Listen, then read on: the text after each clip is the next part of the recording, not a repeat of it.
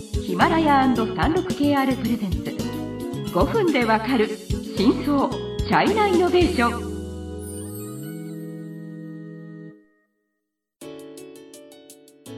皆さんこんにちは。36KR ジャパンの委員です。はい、日本経済新聞の山田です。はい。今回は中国 SNS マーケティングのえー、と3回目ですねシリーズの、はいえー、と中国 SNS 最大の日本情報系の MCN 速報ちゃんのガシさんゲストとしてお呼びしましたので、はい、引き続きお願いします。あ、皆さんこんにちは。双方のかと申します。よろしくお願いします。はい、えー、とこの前の番組で速報ちゃんの、まあ、ビジネスモデルとか、うん、うんまあ、今の規模感とか、はいはいはい。まあ、どういうコンテンツを扱ってどういうビジネスをやっているのかっていうのを簡単に紹介してもらいました。はい。えーとまあ、今回はもうちょっとガシさん自身の話を聞きたくて、はい。はい。えー、とガシさんは、まあ、80年代生まれっていう話は前に出ましたけど、はい80何年生まれ、えー、82年です。2年はい、結構年38歳です。結構年ですけど、年なのか。中国から見るね。はい。まあ、確かになんかねあ若者が結構今目立っててすね80年代の人は自分がもう、うん、年取ってる感はすごくありますね。今すごく追われてる感はありますね。そうで。すよね。今90代の方も上場している社長さんもいるし、うん。まあトップに立ってるのは結構90代の方が、うん特にまあ目立ってるんですよはい。ね。、私はまあメディアもそうですけど特に多分ガさんのこの SNS 分野の人ですと、特にそういう自覚が強いかもしれないです。うん。やっぱりこう今 SNS、まあ、手法もツールもすごく変化早いし、やっぱりその若者がそれを僕得意分野としてねね活用してますので、多分感覚はわかりますね。はい。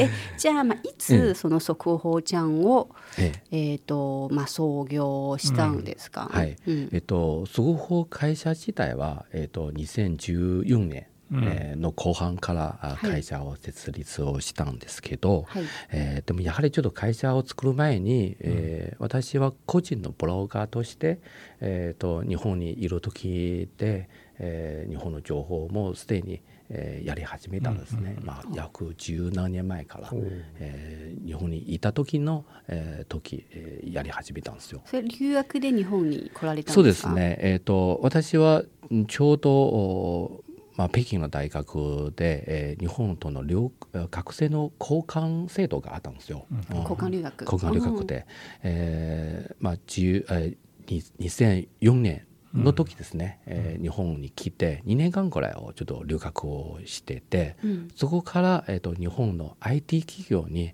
えー勤めて、えーはい。プロムプロプログラミング。プログラミングを、えーとあエンジニアだったんですね。えそうですよね。ASE ですよね、はい。えーとうん。えーとシステムエンジニアの仕事を7年間ぐらいを、う。やってたんですね。はい。えじゃあなんでまた自分で会社を起業しようって思われたんですか？そうですね、まあ、実は会社を作るのは、えー、と最初の頃からちょっとお考えたんですけど、ん。でも今の、まあ、SNS の会社とか MCN の会社を作るということは全然考えてなかったんですよ。はい。もともと IT 出身だから、うん。システム開発とか、えー、となんかアプリ系とか。アプリ系。そうそうそう。その辺は、えー、とできるかなと思ったんだけど、うんでもやはりちょっとお最初はシステム、まあ、特に、えー、と BBS を最初作ったんですよ。古いですね。BBS っていう言葉が出た瞬間でね。はい 36KR ジャパンのサービスコネクトは最先端の中国のイノベーションやテクノロジー企業情報を提供しています中国での事業やパートナー企業の探索などヒントになる情報が満載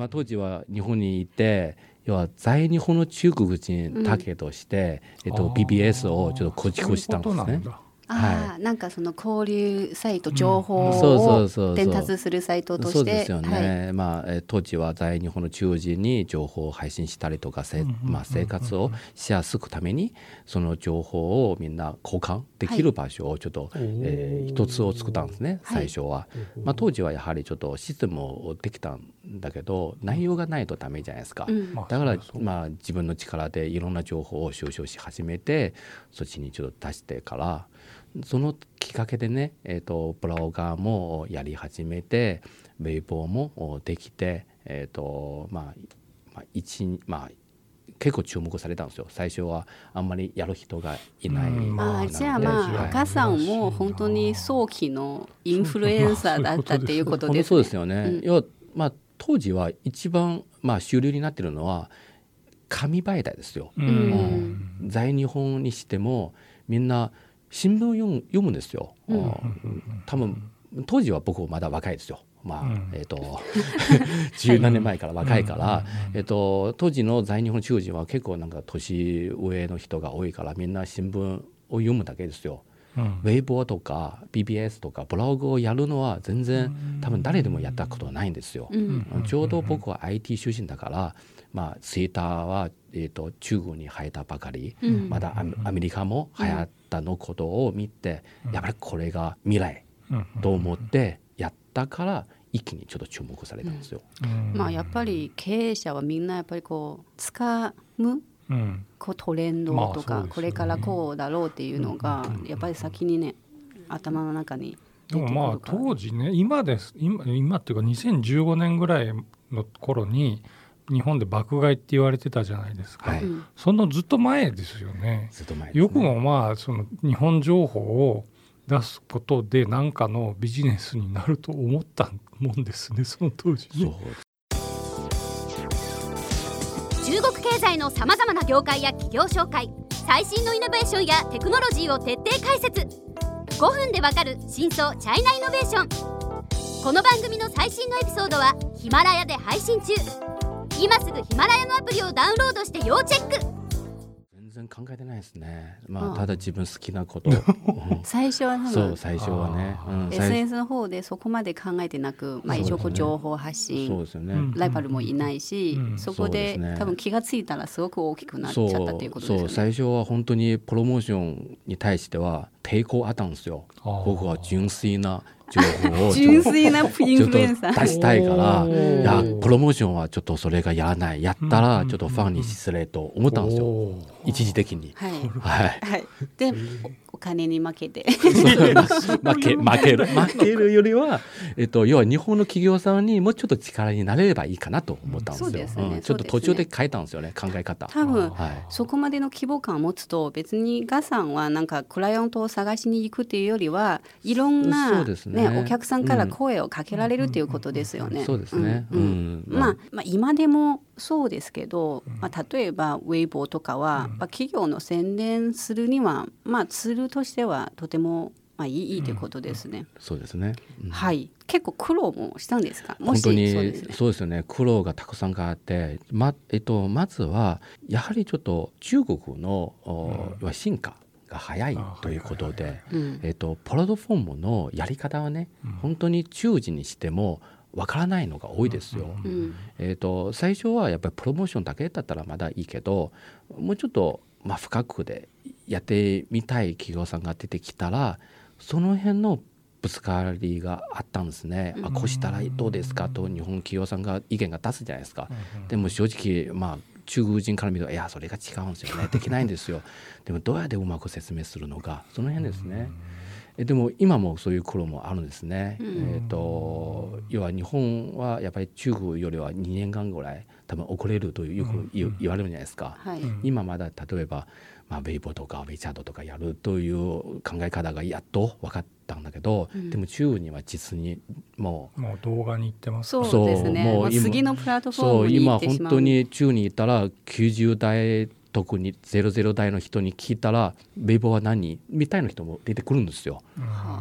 快勝とか TikTok しかない、はい。はい、またその、まあ、ビリビリしかないとか、ですね、そう、はい、そういうような考え方がやはり、えーと、要は日本の企業さんから見ると「えー、また変わるの？うん、先月はそう言ったじゃん」ういう受けたのに。なんで、うん、なんで？あなたは嘘をついてるんじゃんと、うん、よくぶつかりあるんですよね。まあ確かに、うん、あとは一つ。そうですね、あともう一つは多分失礼なところになるかもしれないですけどやはり中国に進出するために、えーと、現地の言葉はね、えーまあわからないと、まあ、今現状私は接触している日本の企業さんの中には中国語をしゃべる人はほぼいないでしょ。ほぼいないですね、うん。うん、私たちみたいの人日本が好きで日本でビジネスしたい人はやはりまず日本語マスターじゃないですか、うん、うん、その辺はやはりちょっと文化のところもあるから、そうですね、はい、一つのコロのところですよね。ツッコミも実は前の番組も 散々しましたね。散々した。中国のそうですね、その経営者とか、はいはいはいはい、その中国のことをあまりにも知らないということで、じゃあビジネスを成功するわけにはいかないじゃんみたいなそうです。まず言葉ですよね。はい。はい。時間になりましたので、えーとまあ、先ほど、えー、デジタルタル化がこう進んでこう変化が早いという話も出ましたので、うん、実は、まあ、ガシさんも多分まあ、ウェボだけでやっぱりこう、まあ、生きてはいけないという話で実は新しい事業も始めました、はいはい、で次回では新しい事業の話についてあのお聞きしますので楽しみにしていてください。はい